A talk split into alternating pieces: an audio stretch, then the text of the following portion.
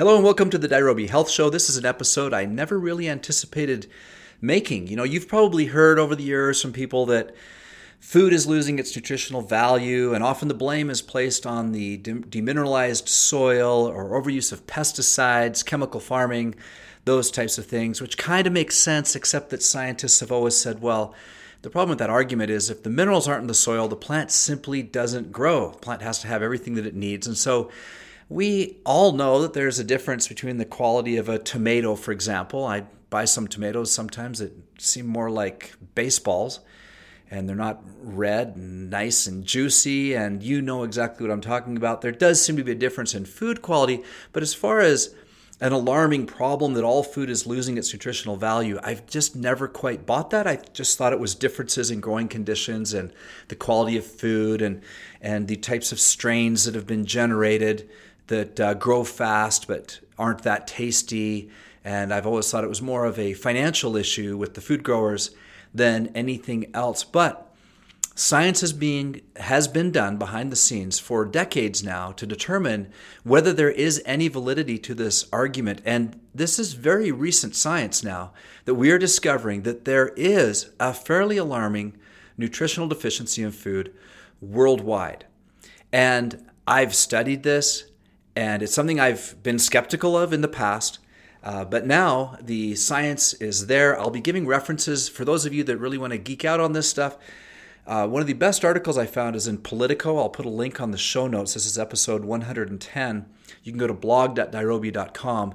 There's also an excellent TEDx talk by Irakli Loladze, who is one of the main researchers who figured all this stuff out. It's fascinating stuff. I'm going to try to give you the highlights here in this episode and enough actionable information that you can kind of get the whole picture. But if you want to dive deeper, I'll put a TED talk on that uh, show notes blog, as well as the link to Politico, which are probably the two best resources that I found. So let's jump right in. This is pretty interesting. Irakli, I hope I'm pronouncing his name right. They don't they don't put it on the um, TED Talk. He just jumps right into the talk, you know. So I don't know how he pronounces his name. It's Russian. It's out of my league. But anyways, he was studying for his PhD in math at Arizona State, and he bumped into an interesting challenge in a biology lab.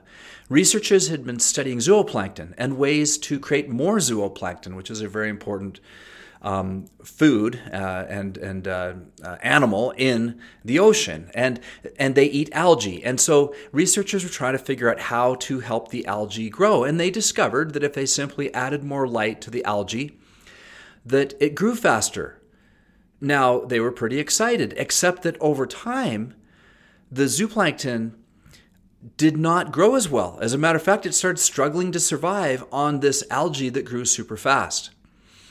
And what they discovered is when it grew faster, it was less nutrient dense. So it wasn't like there was more of the exact same type of food.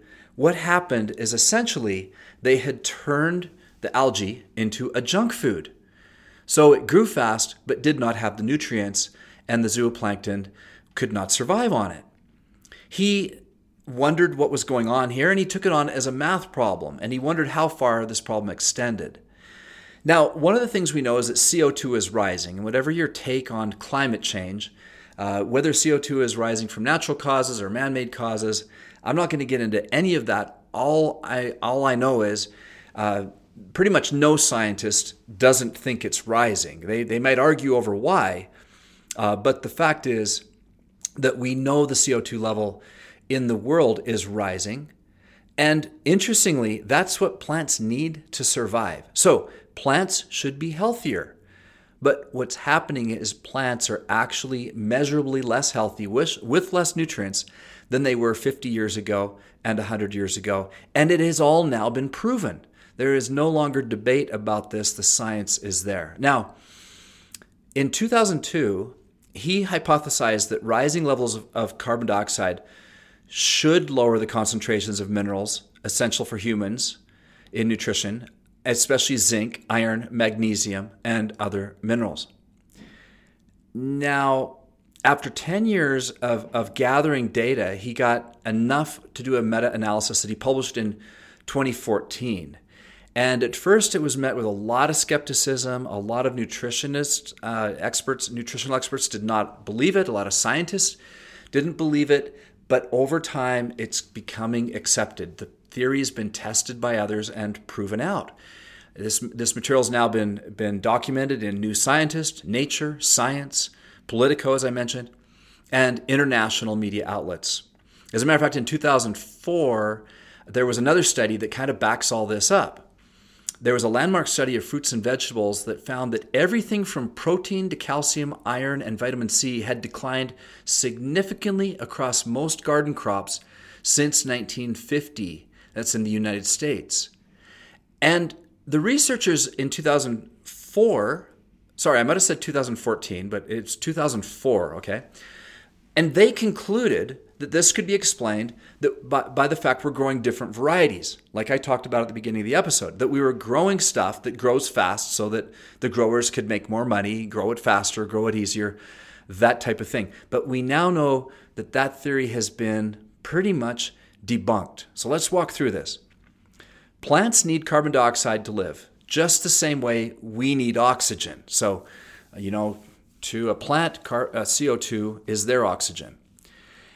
And as, as mentioned, it's not up for debate that the level of CO2 in the atmosphere is rising. We know that before the Industrial Revolution, the Earth's atmosphere had about 280 parts per million of, of CO2. And last year, we crossed 400 parts per million and they predict that we'll reach 550 parts per million within the next 50 years.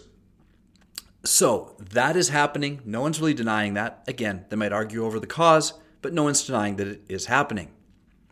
So it revs up synthesis, photosynthesis. So it helps the plants to turn sunlight into food and it makes them grow. The problem is they're growing with too much carbohydrates and less protein. So there's more glucose in the plants at the expense of nutrients we depend on, like protein, iron, and zinc, as well as other minerals. So, in the Politico article, they talk about how they reached out to other nutrition experts about this research. And one of the things they were shocked to find out is that almost no one knew anything about it. They went to their top experts that they had in their Rolodex over there at Politico, and they said that these people were almost universally perplexed and asked to see the research. They simply didn't know about it. This is going back now only to 2017. As a matter of fact, a leading nutrition scientist at Johns Hopkins admitted he didn't know anything about it. And so they talked to another expert who didn't know anything about it. They went to the Academy of Nutrition and Dietetics, who represents an association of nutrition experts across the country, and they didn't know anything about it.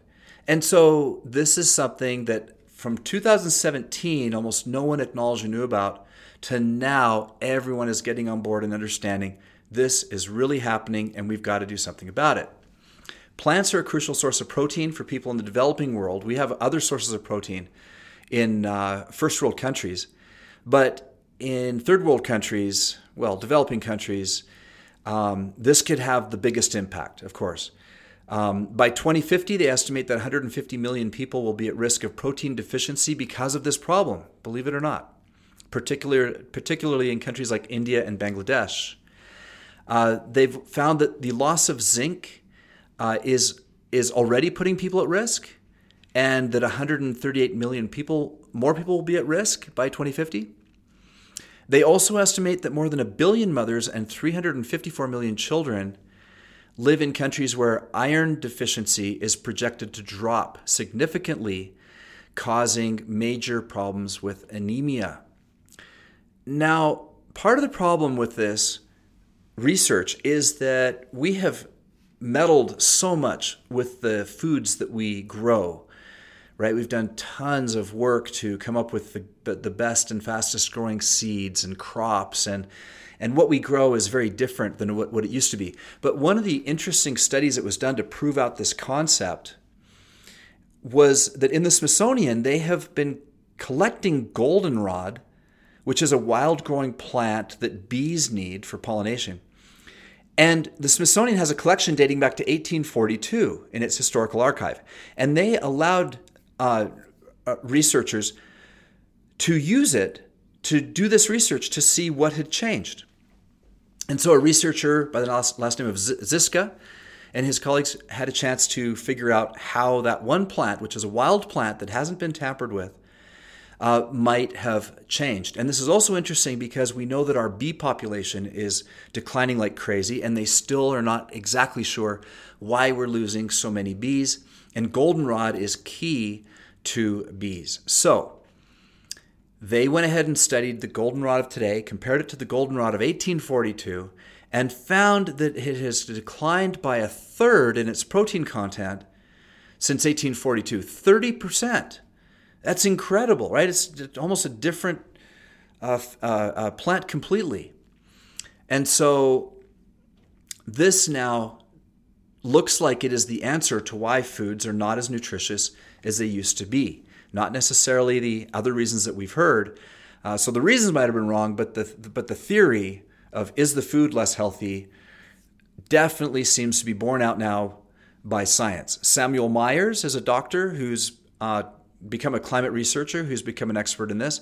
In 2014, he published a study, a very large study in the journal Nature that looked at key crops grown in several sites in Japan, Australia, and the United States, and found that those crops had for sure dropped in their protein, iron, and zinc content.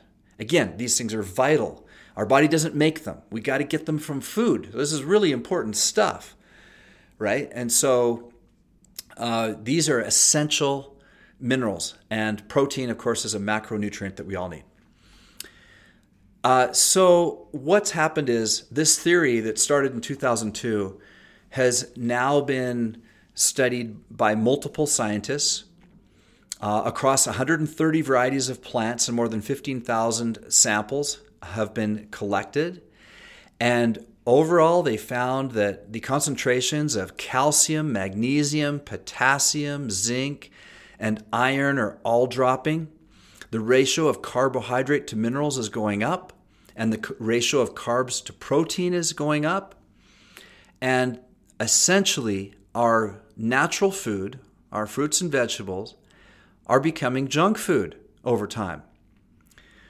So, this is kind of an alarming thing. And uh, for those of you that believed it when you first heard it back in the 90s, well, kudos to you, because I kind of just never really believed it. I thought it was just something that supplement sellers were putting out there to sell more of their stuff. And I, I just obviously I'm in the supplement industry, and so it, it, I've always liked supplements and taken some supplements. I just didn't think that was a legitimate reason to do it. I just thought, you know, if you find a really good tomato, it's just as healthy as a tomato was 100 years ago. And now we know that really is not true. So, what to do about it? Well, first of all, it's even more important to get those five to nine fruits and veggies every day.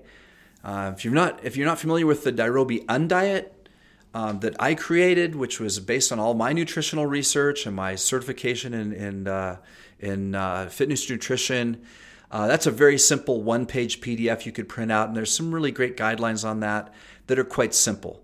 And one of those is to eat five to nine fruits and veggies every day. Now, the average American gets two veggies and most of the vegetables, by far, what's consumed in the United States anyway, is carrots, potatoes, and corn. And those are, you know, that's fine, but those are not exactly the highest quality vegetables. Green leafy vegetables are where we get the most nutrients. So, takeaway number one up your game with fruits and veggies. Chances are you are deficient already in, in minerals and vitamins and and the number one place to go is getting more fruits and vegetables in your diet. So start there. Uh, number two, uh, switch to organic. Now you don't have to do this on everything. Uh, again, on our website dirobi.com, there is a download of the 2019 uh, e, uh, uh, Environmental Working Group Dirty Dozen. And those dirty dozen are really the most important ones that you ought to buy organic, especially those thin skinned things like berries, spinach, kale.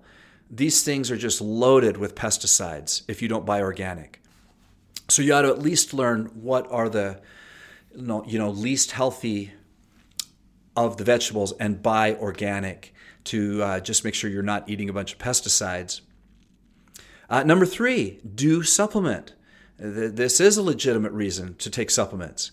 Um, we have a phenomenal deal on our Mimi's Miracle Multi and Mimi's Miracle Minerals, where you, if you buy those on an auto ship, you get Pro Coach and Precision Nutrition for free, and you join our private Facebook group, and you'll get a year worth of phenomenal coaching uh, from Precision Nutrition and workouts every single day tailored to you, whether you're male or female, your age, any injuries that you have. You enter all this in. It takes about 15 minutes just to fill out the intake form. And when you filled that out, you are delivered every single day your workout and nutritional advice and habits. And it's phenomenal. I, I did it personally a few years ago, absolutely loved it. That's why when I became a certified coach, I did it with Precision Nutrition because I was so impressed with what it did for me. And now we provide that service for free when you get Mimi's Miracle Multi and Mimi's Miracle Minerals on an auto ship, which there's no long term commitment. If you aren't happy with it at any time, you can turn it off. It's not very expensive. Uh, go to dirobi.com and check out our transformation pack. And uh, you could learn more about that and how you could get a high end multi and a high end mineral supplement uh, that will cover these uh, deficiencies. I got to be careful in saying that. We can't guarantee that. I mean, that's designed to fill in those nutritional deficiencies, but um, you really ought to get tested, right? That's what I do. Is occasionally I'll I'll get a nutritional panel done um, just to make sure my supplement and um, nutritional strategy is working for me. And I advise that you do the same thing as well. But chances are, if you do that, then you take Mimi's Miracle Multi, Mimi's Miracle Minerals for a few months and do it again. You'll be very pleased with the results. And that's been the experience of people that have done that. Um, Mimi's Miracle Minerals is one of our flagship products. It's a top selling mineral on Amazon. Uh, give you just a couple of, of uh, testimonials, verified reviews on that. Aaron Peck says, Mimi's minerals are that added benefit that just top off my vitamin regimen. My nails and hair are stronger and grow faster. I also give them to my children daily. They also help with my irritable stomach. Melissa Tackett says, Great success. For years, I have drank filtered water from my home system and always felt thirsty no matter how much I drank. After trying these drops in my water, I noticed an immediate difference. My thirst was gone. My hair had been falling out with no regrowth. Now it's growing again. My kids drink it in their water and they never complain. They ask for it. This company is the only one on the market that you can buy a bigger bottle and it's slightly cheaper. Happy I found this company's product. So there you have it a pitch there. I hope you f- can forgive me for pitching. I try not to do that too much on the show, but hey, it is my show. It's a Dirobi Health show, and we sell supplements, and so forgive me for that. But I did. Hey, give me credit. I did lead with eat your five to nine servings of fruits and veggies every day. That's what we really ought to all be doing as our basis, and then supplements should really be to fill in the deficiencies. And so if you want to learn more about the science, as I mentioned, there will be the TEDx video will be on dirobi.com. This is episode 110 if you want to find it and get more information. You also can save 15% on any Dirobi product using the coupon code INSIDER.